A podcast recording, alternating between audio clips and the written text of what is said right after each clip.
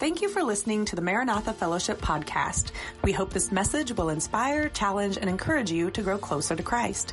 If you're in the Anchorage area, we invite you to be our guest during our morning Sunday worship service at 11 a.m. For directions, or if you would like more information about us, please visit akmaranatha.com. All right, our, our message this morning is on hope. We've been singing about it, we've been talking about it. Hopefully, you've been living in it. We want to be people of, of hope because we have a reason to hope. We, we don't need to run around uh, dreary and uh, sad all the time as Christians. There are times to be sad, but um, deep in our heart, there's rejoicing. Paul, Paul talks about that contradiction, by the way, or that paradox, I should say. It's not a contradiction. That we can be sorrowful, yet always rejoicing. And that uh, interesting thing that, that Christ can do if we have uh, our souls anchored in hope. And so First Peter chapter 3, I want to talk about how hope has a message. Hope has a message.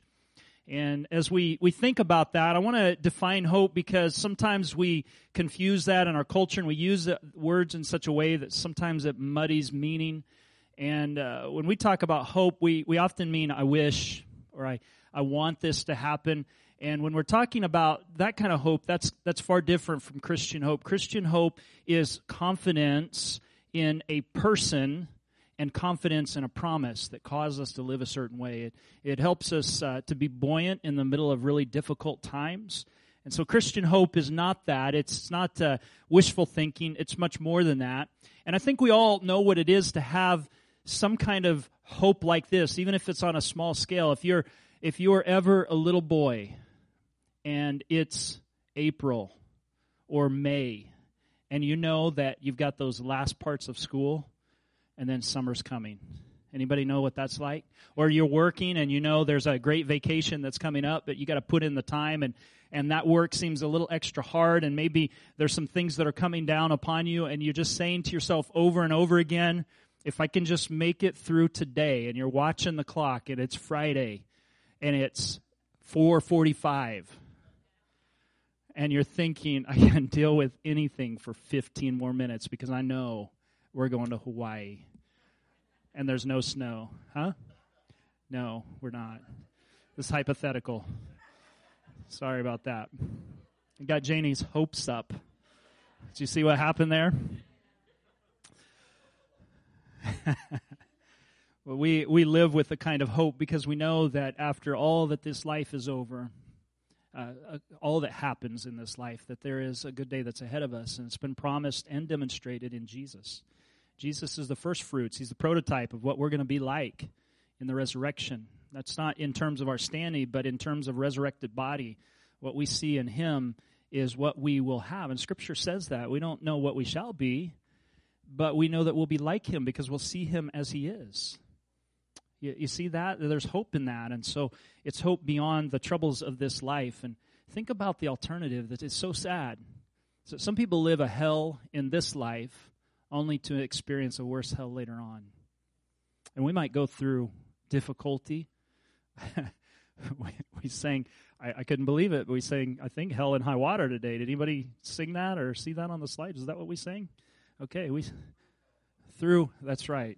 That's I didn't expect to see that in one of our worship songs, but it's true, isn't it? That we go through things like that in this life, but there's something to hope in that can um, help us to be buoyant beyond that. And so the passage that we're looking at today, it shows us that if we have hope, that it changes everything. And the advice that Peter is going to give here to these first Christians who are the first ones who heard this word. You know, in, in one way, when we look at Scripture, we're reading something that God said to somebody else first. Are, are you with me? That it's not, it's not only to us. Somebody else heard this first. They were direct recipients of this letter. And, and as Peter's writing, he's going to borrow from the book of Isaiah, where Isaiah was saying the same thing to the people of Judah first. This is something that comes around the time of what Joe was talking about in our call to worship. And so, what's true for the people of Judah back then in terms of hope and what's true in terms of the first early Christians is also true for us that we need to live out these principles of hope. And so this passage shows us these are principles for living with hope when not everybody agrees with you.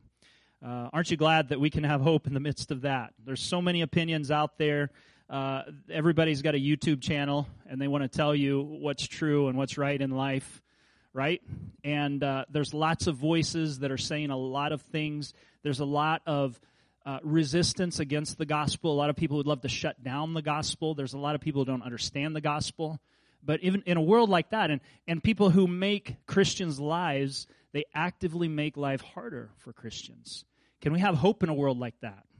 I mean, uh, you probably would agree with me that in terms of worldwide Christianity, American Christians have it pretty easy.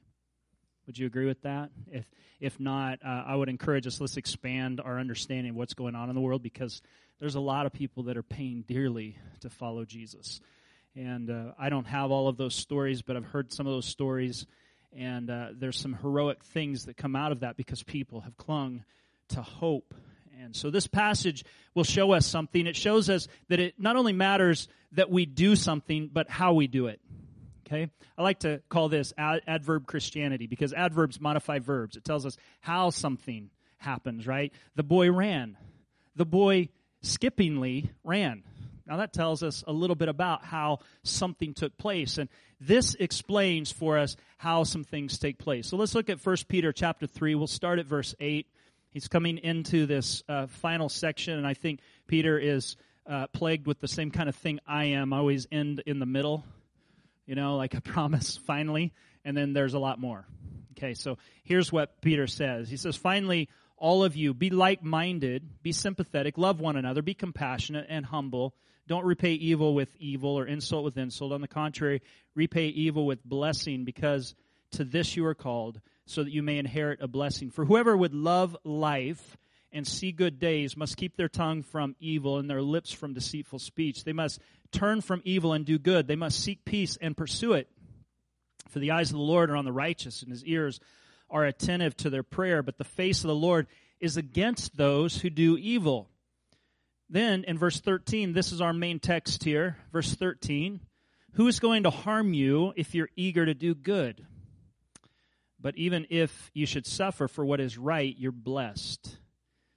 Do not fear their threats. Do not be frightened, but in your hearts revere Christ as Lord. Always be prepared to give an answer to anyone who asks you for the reason, uh, for the hope that you have.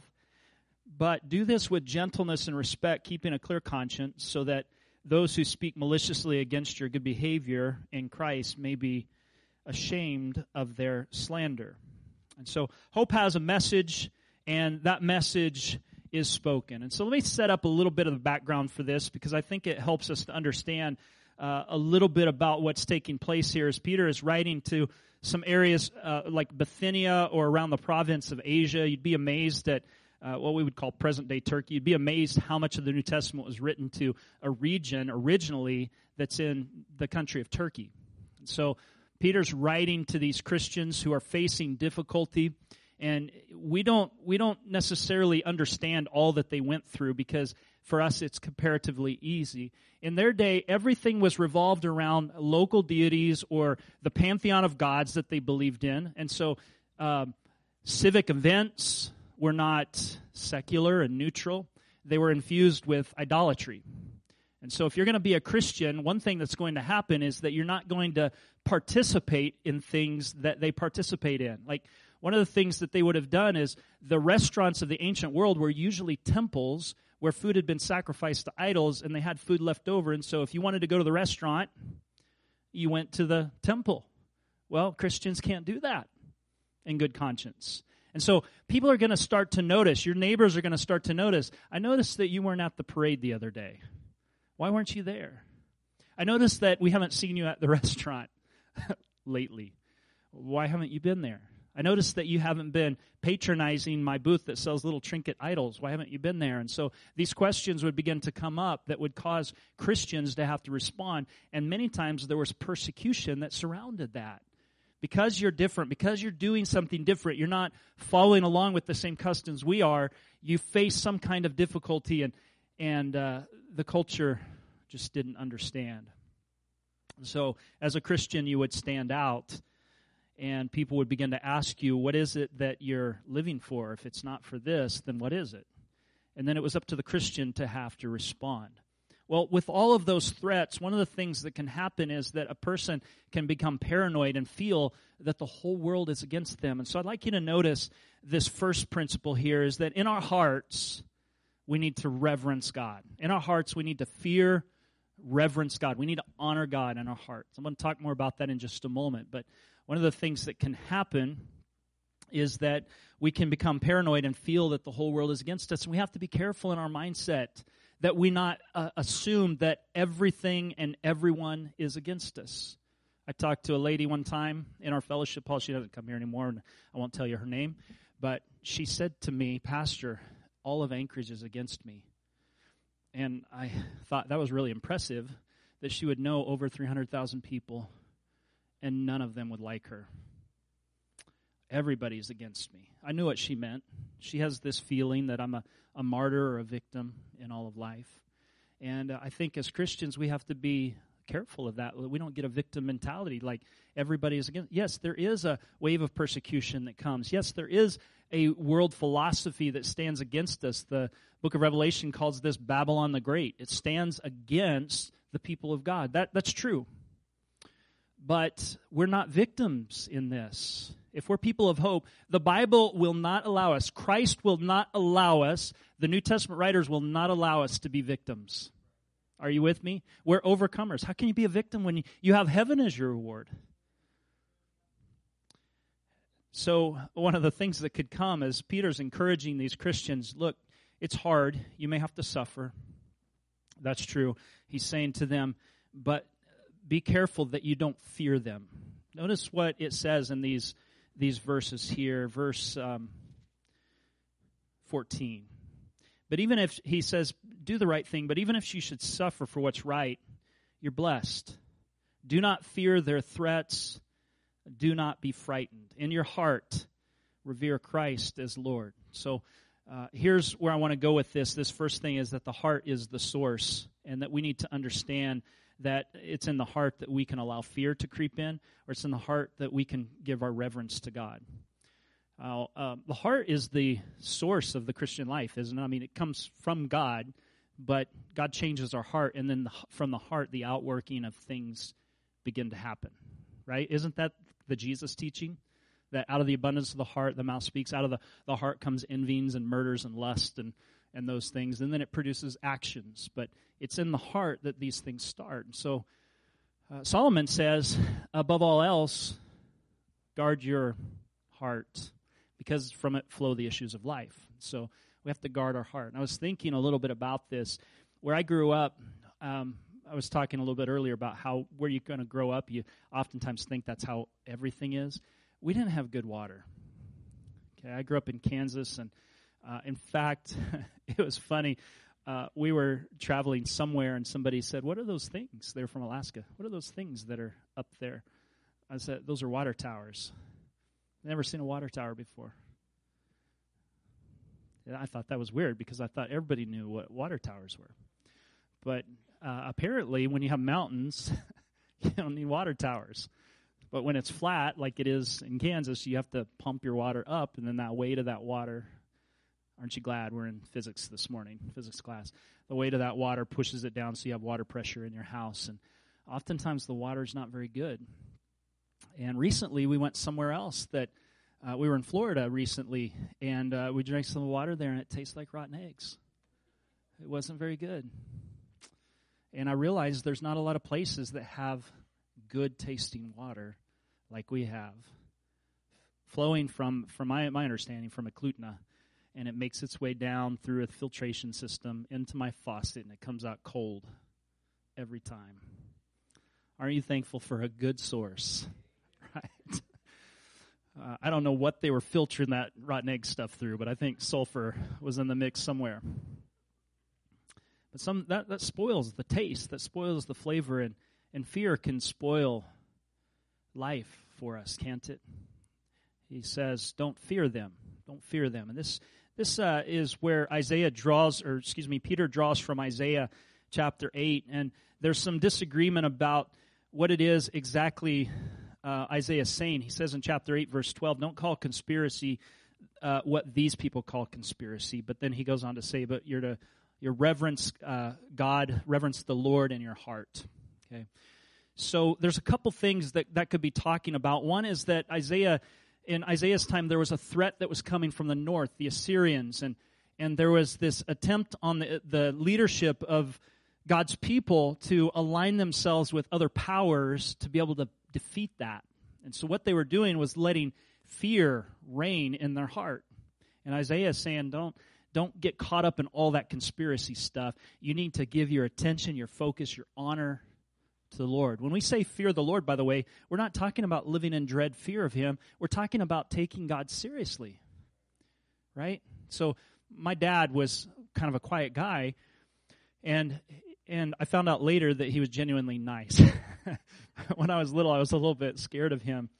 Uh, and then my mom, she'd read me a story out of a book every night, and and one uh, day she was doing the dishes or something, and she said, "George, you read him a story." So my dad, he didn't read me a story. He set me on his lap, and he told me stories about growing up during World War II and blackout curtains and uh, little half lights and things that they had to do to avoid getting bombed uh, in World War II, which never really happened, but uh, the things that he described happened. The bombing never happened. Not there. Uh, so he told me those stories, and suddenly I saw a whole new dimension. I was probably four years old. I saw a whole new dimension to my dad. And I knew that I needed to take him seriously, but there was a love and a concern that was there. I knew that if somebody broke into our house, my dad, he's going to stand up and he's going to beat him up. He's going to take care of him. So I found an ally where once there was fear. So when, but but later as I grew up, I realized that there's a certain point at which, like, if you talk back, you knew that you could only push things so far, and then Dad was going to step in. And so while there was this love, I also had this this fear a little bit that I knew there were limits that I had to take him seriously. I had to respect him. And so I think I, I see that here is that that uh, Isaiah is telling the people of Judah don't fear those things. You need to fear and honor the Lord. Take God seriously, and He can protect you from the other threats. Okay, well, that's one way that that could be looked at. The other is this: is that Isaiah is saying that uh, there's going to be judgment that comes, and there were a lot of people that were thinking that Isaiah was trying to interfere with what was going well in Judah, and they were people were not taking him seriously. In fact, they were they were talking bad about Isaiah and shunning Isaiah and his fellow prophets, which would have been Micah, and not taking that message seriously. And he's saying, look, regardless of what some of the people are saying, you need to fear the Lord. Don't fear them. Don't fear those who would persecute righteousness. Fear the Lord. Either way you take that, the message is the same. Don't fear the others, fear the Lord. So Peter is writing here in our heart, we're supposed to reverence the Lord and not those other things. There are some very scary things in this world, but the question that we need to answer is in the midst of a life of hope, can we trust and believe that God will take care of us? I think we can. And here's the here's how far that goes. This is not to say that you'll never have a bad day or go through a bad time. Okay? But real hope clings to God through the bad time and realizes He will bring us out the other side. Okay? Think of this. Um, God will always deliver in one of two ways. He'll either deliver us out of a situation or he'll deliver us through the situation, but he always delivers every time. The three Hebrews refused to bow to Nebuchadnezzar's idol. They said, Nebuchadnezzar, we will not bow down to your image. And and God will rescue us from you. But even if you kill us, God will rescue us out of your hand. Do you see that? They saw every possibility as God's deliverance. Paul says at the end of his life, he says, The Lord stood at my side and he rescued me from the lion's mouth. And he will deliver me from every evil attack and he'll bring me safely to his heavenly kingdom. That's what Paul said. And you know, Paul is writing his final letter, and it won't be long after that that he will face the sword of the executioner. And my question to you is Was Paul delivered to a better life? The answer is yes, he was. And so while he, we can trust God, uh, and while we may face difficulty, that's where I wanted to go with that. While we may face difficulty, we can trust the Lord, and He will bring us through to a better life. And so, in our heart, the, the source of life, we need to reverence the Lord, reverence the Lord. Because the alternative to that is to begin to fear every threat that comes. And when we fear something like that, we make it our master. Right? If you've ever experienced some kind of threat, you realize how controlling and domineering that can be to you. But that's not how we're supposed to live. We're supposed to live with, with God as Lord, with Christ as Lord of our lives. We're supposed to reverence and honor Him. We're supposed to have fear for the things of God, for the Lord. And so he says, The Lord Almighty is the one that you're to regard as holy. So notice here, uh, it says that we're to revere Christ as Lord. So in our heart, reverence. The second thing that uh, is this proper response to difficulty, living with hope in a time of difficulty, is that we in speech need to be courteous. In speech, courteous. Look at what it says next. This is interesting because because Peter's writing to Christians who he's encouraged them to do everything that's right. And he says this one thing at the beginning of verse 14 uh, even if you should suffer for doing what's right, uh, you're blessed. Don't fear their threats. So he's saying that even if you do what's right, you may have to face some difficulties. But he says, continue to do the right thing, um, revere Christ, and then he says, be prepared to give an answer to anyone who asks you to give the reason that you have hope. Okay, so people are going to ask. In Peter's day, they would have noticed you're not, you're not, um, you're not going to the temple anymore. You're not, uh, you're not visiting the the uh, restaurant, you're not going to the parades, you're not involved in these civic events, you're not offering sacrifices at the shrine to the gods. What's going on with you? And Peter says what's going on is that we have a new hope. Okay, we have a new hope. And, and three out of five times, I think Peter brings up hope five times in this letter, and three out of those five times, they're directly related to the resurrection. He brings it up in the same verse. And the other times, they're indirectly connected to the resurrection. And so every time in Peter, when he says hope, he's referring to something in connection with the resurrection. That changes everything for us. The fact that Jesus was raised from the dead changes everything for us. Changes our outlook on life. It changes what life's about. It changes the direction we live life. We live life now in light of eternity like the world that the, the lives that most people live who don't know God make sense. It's this get the most out of this life because we don't know what's next. So, you know, cheat, steal, beg, borrow, work like crazy. Make sure you get all of this that you can in this life because this is all that there is. And uh, we realize that there's something different to this world. We're living for a different world. We're, this is not all that there is to life. This is the precursor to what life is about.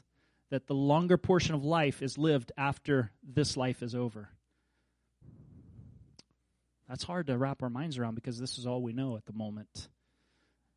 We can know it through Scripture, we can know it through the conviction of the Holy Spirit, but in experience, we know this life but there's a life to come that God has given us. And so he tells them, You're going to get asked the question why you have this particular hope.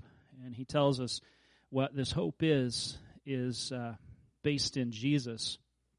But he says, always be prepared to give an answer. And, and always be prepared doesn't mean that you uh, you're studying every morning in your devotions to find out how you can answer and respond to people. There, there's a place for that. I think we need to be students of God's Word, and we need to think through things, and we need to address those with our with our kids, and and talk about why it is that we believe. And I think overall, the church needs to do better in regards to that. Like we just think that's the pastor's job to study and and have a good response. It's not because I'm telling you, in your home, you're going to have kids that are going to be bringing home the questions of the world, and you're going to need to respond to those in a godly way. And so that requires every. You didn't realize when you became a parent, you also needed to become a student. And those two things need to go together. But this is this is even more than that because remember Jesus said too when they do bring you into the the court and uh, they make you stand up to give a defense, uh, you don't have to worry so much in that moment exactly about what will happen and what you'll say because the Holy Spirit will give you those words. But the question is, how does he do that? And I think the response is, and this has been my experience and the experience of a lot of others, is as you read your Bible and take it in and study, then what happens is in the moment you need those verses, the Holy Spirit brings them to mind. Right? So we're, st- we're students of the Word generally, and it's not wrong for us to think through the issue so that when the time comes, we can respond intelligently to these things. But in the end, the thing that we need to do is we need to rely upon the Holy Spirit. Study and reliance on the Holy Spirit are not mutually exclusive. And I'm telling you this because I come from a, a background in the churches that we grew up in where we thought, people thought, study and being used by the Holy Spirit didn't go together. If you prepared, you weren't going to be used by God because you need to just step into the pulpit and open your mouth, and the Holy Spirit will fill it. And here's the interesting thing I found out is that a lot of those preachers who believe that said the same thing every time because there wasn't a depth to them. So we need to be students, but the point that I'm trying to make here is that we need to be prepared in the sense of readiness to give an answer when people ask us for the hope.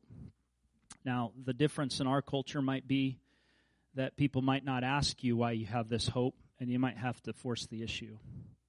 In Peter's day, I think it would have been more apparent like, you're my neighbor. You've been my neighbor for 50 years. Why is it that all of a sudden you're not doing the idolatrous thing anymore?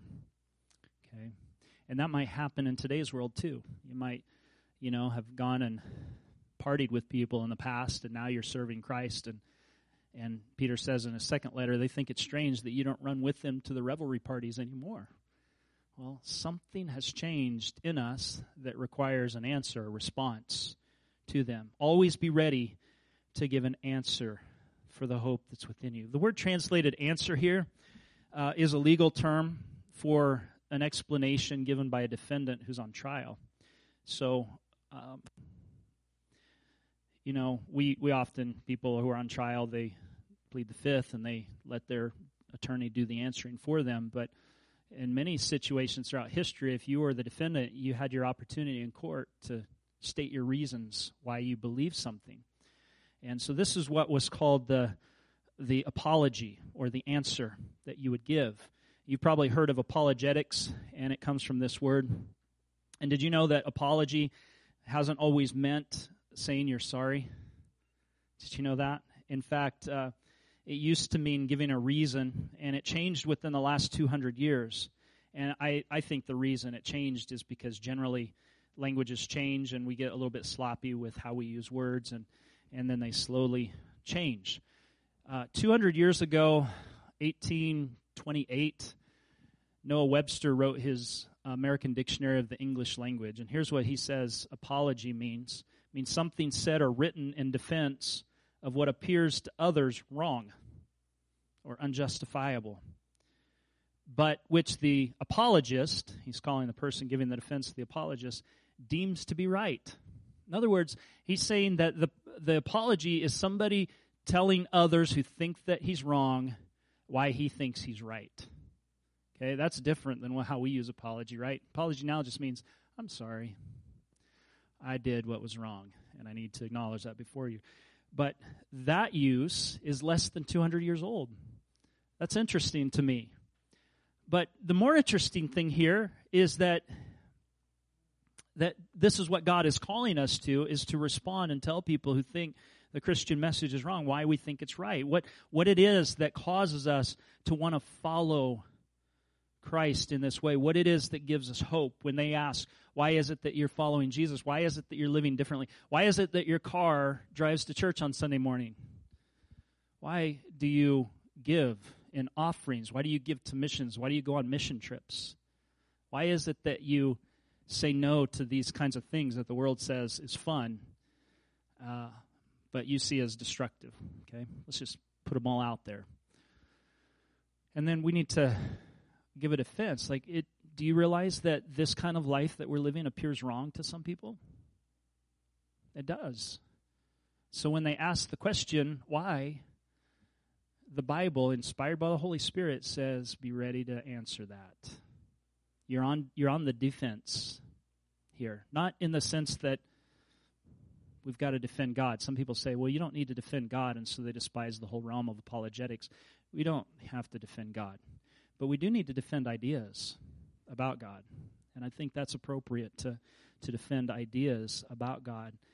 And so, um, when something seems wrong or unjustifiable, we, we may need to give an answer. So, in this world, as Christians, we are witnesses standing in the, de- the box of defense, and the world sees it as wrong. But uh, we need to respond. And Peter's the one who uses this word, a legal term, a technical term, give a defense for this reason. But then he says something else, because sometimes when we have a corner on truth or we think we have a corner on truth, we feel a, a moral superiority to other people. Okay, I don't know if I can describe this for you, but you'll know it when you see it. When somebody thinks they're right, they take this condescending approach to people who are wrong. Like how how come you don't know that this is right? Well, some people don't haven't received the revelation you have or or whatever reason, maybe they've rejected it. But the whole point of that is that we need to do it in the right way. This is where the adverb comes in. Not just speak, but he tells us uh, the way that we're supposed to speak. Look at what it says in verse 15. Be ready to give an offense or give an answer to anyone who asks you to give the reason for the hope that you have. Okay, good. So give an answer. That's so far so good. And then the way we're to do it is do this with gentleness and respect, keeping a clear conscience so that those who speak maliciously about your good behavior may be ashamed of their um, may be ashamed of their slander. So he's telling us it's not just enough to be right. We need to approach them in a way that shows dignity towards the individual and is also gentle. Okay? Do you, you realize that? That being right is not a license to be mean. It's true. And uh, you'll see sometimes in revivalist movements, I've heard uh, this is true in the Welsh revival that some, one of the leaders in particular um, got to a point where he felt he was too holy to be approached by anybody else. Like he can't let anybody else come. He he went into some kind of reclusiveness, feeling that I'm too holy really to deal with common ordinary people. And uh, I'm right, you're wrong. I can't be touched by your wrongness. Uh, I just want to contrast that with the way Jesus lived. He's the only one that was ever right all the time. Can you imagine the loneliness in that? Everybody else is wrong. Come on, you've been there where somebody is saying something that you know is not informed. Uh, you know what I'm talking about? And you just kind of put up with it and tolerate it and realize there's time that needs to happen for growth to happen in that life. Jesus had to do that with everybody, and he's still doing it with you and me. Right? We're, he's helping us along. Gentleness. Gentleness. He's bringing us along with gentleness, and I'm thankful for that. At times, he can speak in a way that gets our attention, but you realize that we serve a gentle Savior. He said, by his own definition, uh, Come to me if you're weary and heavy laden, I'll give you rest. Take my yoke upon you, learn of me, for I am gentle and lowly in heart, you'll find rest for your soul. Gentle and humble. And so he knew the right ways to say things to get people's attention. There are times where things are done in love and they look harsh, but they're really uh, they're really not harsh. Like if you think about some of the approaches surgeons take, that can be very painful in order to get a solution, but there can be a gentleness even in that. And so I'm not excluding all things. Jesus said some very uh, stinging statements at times, but that can come justifiably from a gentle person, right? So I, I would encourage us in this is that when we we share what's right and we we talk about what's right and we give our explanation about this is the way and this is the reason that we have hope that we do it in a gentle and respectful way, giving dignity to the individual. There's a book uh, that's out. I don't know if I would agree with everything in any book, but this book is pretty good. It's by Greg Koukl. It's called Tactics, and it's about sharing your faith. And one of the things that he does as an apologist is he always gives other people the last word. He said, Well, I'll just say what I need to say, and then you, you, you speak last. You say whatever you need to say, and we'll leave it at that. And man, he is persuasive. Greg Koukl, Tactics, if you're interested. Um, I think there's some gentleness and dignity in that. that we give other people the dignity of having their own mind, because God's done that with us, right? And so do it with gentleness and respect. Proverbs 16:21 says sweetness of speech increases persuasiveness. If you if you can speak gently, if you can speak with respect, you'll have a much better hearing. Um, finally, in action, goodness. In action, goodness. If we're going to live with hope, in action, the proper response is always goodness. Sometimes the thing that we're responding to is not good. And that's the very thing Peter is trying to say here is he starts off in verse 13 or uh, just prior to that, verse 13. Who is going to harm you if you're eager to do good? Sometimes goodness is the preventative measure. If you're uh, if you're a good person, not good in like the sense of the rich young ruler who thinks of himself as good and thinks of Jesus as good and puts it out there. He says, uh, Good sir, what must I do to be saved? And Jesus says, Why are you calling me good? No one's good but God. And the, the, question really is, Are you equating me with God? You see? But the thing that we see over and over again in Scripture is that God doesn't see our goodness as good. Okay? So we need to have a goodness that is given to us. And one of the th- fruits of the Spirit, or one of the aspects of the fruit of the Spirit, is goodness. And so the proper response then to badness in our world is not more badness. Have you seen how it escalates? So one person does one thing. I've, i saw this over and over again when I was kids. One one of the reasons I don't like practical jokes is because um, they always escalate. Okay, one thing leads to something, and then there's a retaliation that happens, and then it gets bigger than that, and pretty soon you have hurt feelings, and everybody's sense of justice is warped. And so we think that what we're doing to them is equal to what they did to us, but usually it's more. And so it gets bigger and bigger.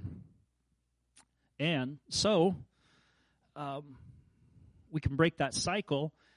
One way is to do what's good. Goodness might keep you from getting caught up in controversy to begin with. Because Peter says there in verse 13, if you're doing good, who wants to harm you? He's saying that that's the normal expectation.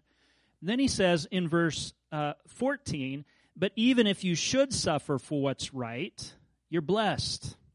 So there he's saying if you do good, you'll avoid some problems. But you may not avoid all the problems that come with being a Christian because some people don't care how good you are. They don't like what you believe, and they don't like your Savior. And so it's going to make life harder for you. So after having said all that he needs to say in verse 15 about uh, setting apart or revering Christ as Lord. Don't fear them. Fear Christ. From that flows the issues of life. If you're if Christ is your Lord, you're going to do those things that are good because that's the direction He's going to lead you and guide you as as Lord. Always be prepared to give an answer uh, to those who ask for the reason, but do this with gentleness and respect. And then verse 16, keeping a clear conscience, so that those who speak maliciously against your good behavior in Christ may be ashamed of their slander.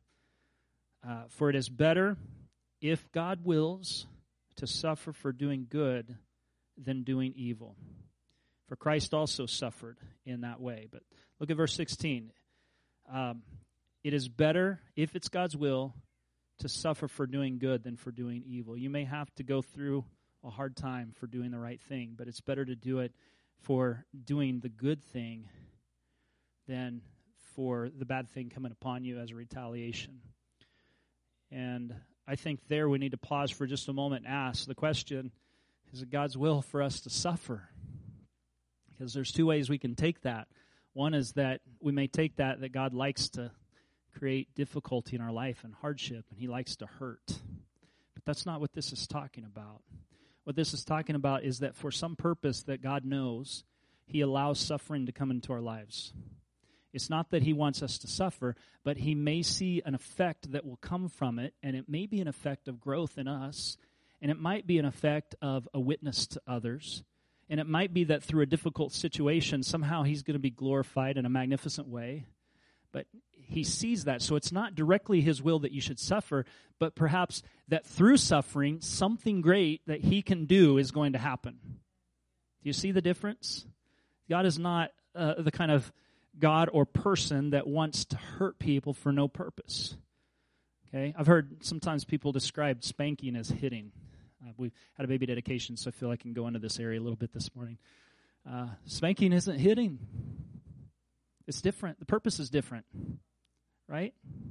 Like when you when you spank your child, you have a good purpose in it. Like when I got spanked, my parents weren't just like, you know what, I need to take out my anger on some kid today. I'm thankful it wasn't that way. Instead, what they were saying was, I don't like this. I don't like to do this. But unless you understand that pain goes with wrongdoing, you're going to be following this cycle your whole life. And so a parent takes some time to discipline a child so that they know pain and disobedience go together because there are worse ways to learn it. Are you with me? Like if we don't discipline our kids, God doesn't discipline us, the world will, and the world has no love for us. And so the loving person who will be there the next day to love and console them, and even right after. I remember one time, I don't remember what I did, but my dad sat me in the kitchen and he said, Luke, I'm going to spank you now.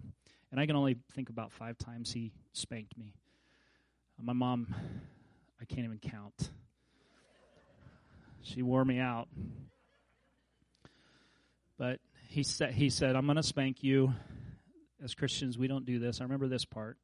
We don't we don't do this. And uh, he spanked me. It didn't hurt, but it made my heart break. And I cried because my dad was disappointed in me. And uh, he hugged me and he said, "The reason why I spank you is because I love you, and you need to know that this is not how we behave." And what he was teaching me is that disobedience and pain go together. And I didn't I wouldn't have been able to articulate at that time. I would have known that hurt. Okay. If when normally it hurt. That hurt and that was because I did this. I don't want to do that anymore. Okay? And that's enough for a little mind to grasp. And as you get older, you can break that down and, and uh, understand it a little bit more. But uh, when you're young, you just need to know this goes with that. And so, if God allows difficulty to come into our lives, there may be a purpose for it. It may be sometimes that it's discipline, and sometimes it's not discipline at all. Sometimes it's a necessary evil in a fallen world, and God's going to get glory because of your perseverance through it. You see what I mean? That we shouldn't see everything that happens that we go through that's negative as this is God's punishment. It's not always God's punishment. There's times God punishes in that way, but it's not always that way. So, if uh, muddying the waters a little bit, I just want to encourage you to ask questions about that if you don't know why, and tr- entrust it to the hands of the Lord. That these attacks that may come, that may be at the will of wicked people, and God may not interfere with it, but He still given us hope because what they do to us cannot pluck us out of the hands of God. Right? Listen, no one, God, Jesus said, no one can pluck you out of my hands. No one. Thank the Lord for that. There's hope in this. And so, as bad as these Christians had it, and some Christians went so far as to have to give their lives for the gospel. And if we're thinking of our lives like the world does, that this is all there is, that's the ultimate evil, is to have to give our lives for something. And it wouldn't be worth it, except for the, we believe that Jesus has given us another life. That's what this hope is all about. Christ has given us a life beyond this life, and so we're not living just in light of this existence. And if we have a hard time grasping that, it may be that we haven't put the resurrection in its proper place yet its proper place ought to be the focal point of our existence. Do you know actually there's a sense in which we're living the resurrected life now? Now. Like it's it's a realized eschatology. It's a realized the end of the story is already being written in our lives. Like we're all, we already have the resurrection life living in us. The same spirit who raised Christ from the dead dwells in you. Right now you have resurrection life. And so Jesus can say that if anyone believes in me, though they die, they will live. And they will never, he goes on to say in the negative, they will never die. You know, he's using it in two different ways. The body will die, but your spirit never dies if you're in Christ. Thank God for that. So we have hope in this life. And that's God's call to us is that hope requires a response. It has a message, and people are going to be asking us about that. And you'll look, if you look at people's faces and look in people's eyes, you'll see a world without hope. And you and I have the answer, even if we haven't realized it yet. The answer is found in Jesus. Hope beyond this life. Remember, I said last week, Conrad Adenauer says to Billy Graham, Billy Graham asked, he said to Billy Graham, Do you really believe in the resurrection of Jesus? I think Conrad Adenauer was the um, chancellor of Germany right after World War II, and so he's rebuilding a nation. And I imagine in the middle of that, he would have seen hopelessness. He said, Apart from Jesus Christ, the resurrection of Christ, I'd know of no other hope for humanity. Because all of this would go down the drain. But Jesus has come along. He's redeemed us. He's plucked us out of a hopeless existence. He's given us hope in our heart now. And He's given us a message to others. Thanks for your gracious attention today. I'm going to stop there. Let's, uh, let's stand together. You have a message, a message of hope. Today, maybe you're in a situation that looks hopeless. God's able to do more than what we can ask or think. And that might sound trite and empty. But I, I dare you to say, Lord, what can you do with this? What can you do with this? What can you do with this life, with these fractured pieces, with this existence? Let's bow our heads and take a moment here. If there's anyone that has never met the God of hope in Jesus. Today you can do that and simply say, Lord, look at God, look at where I've gone with my life. Look at what I've done with it. If it's really true that you're a God of hope, will you take this life and make of it what you will? Will you do that? Say something like this Lord, be merciful to me, a sinner, for Jesus' sake. He died for you, He rose again. He lives to make intercession for you. He's on your side. He's asking, Are you on His side? Maybe there's others here today, you're finding it hard in um, your situation to stand up and speak for Jesus. The Holy Spirit promises boldness to those who will seek Him. Would you say to him today, Lord Jesus, send your spirit and give me boldness? I want to be able to give an answer and I want to be ready when people ask for the hope that I have, why, why I have hope. Help me to be able, be able to explain that and to give glory to you and, and offer that true hope to others.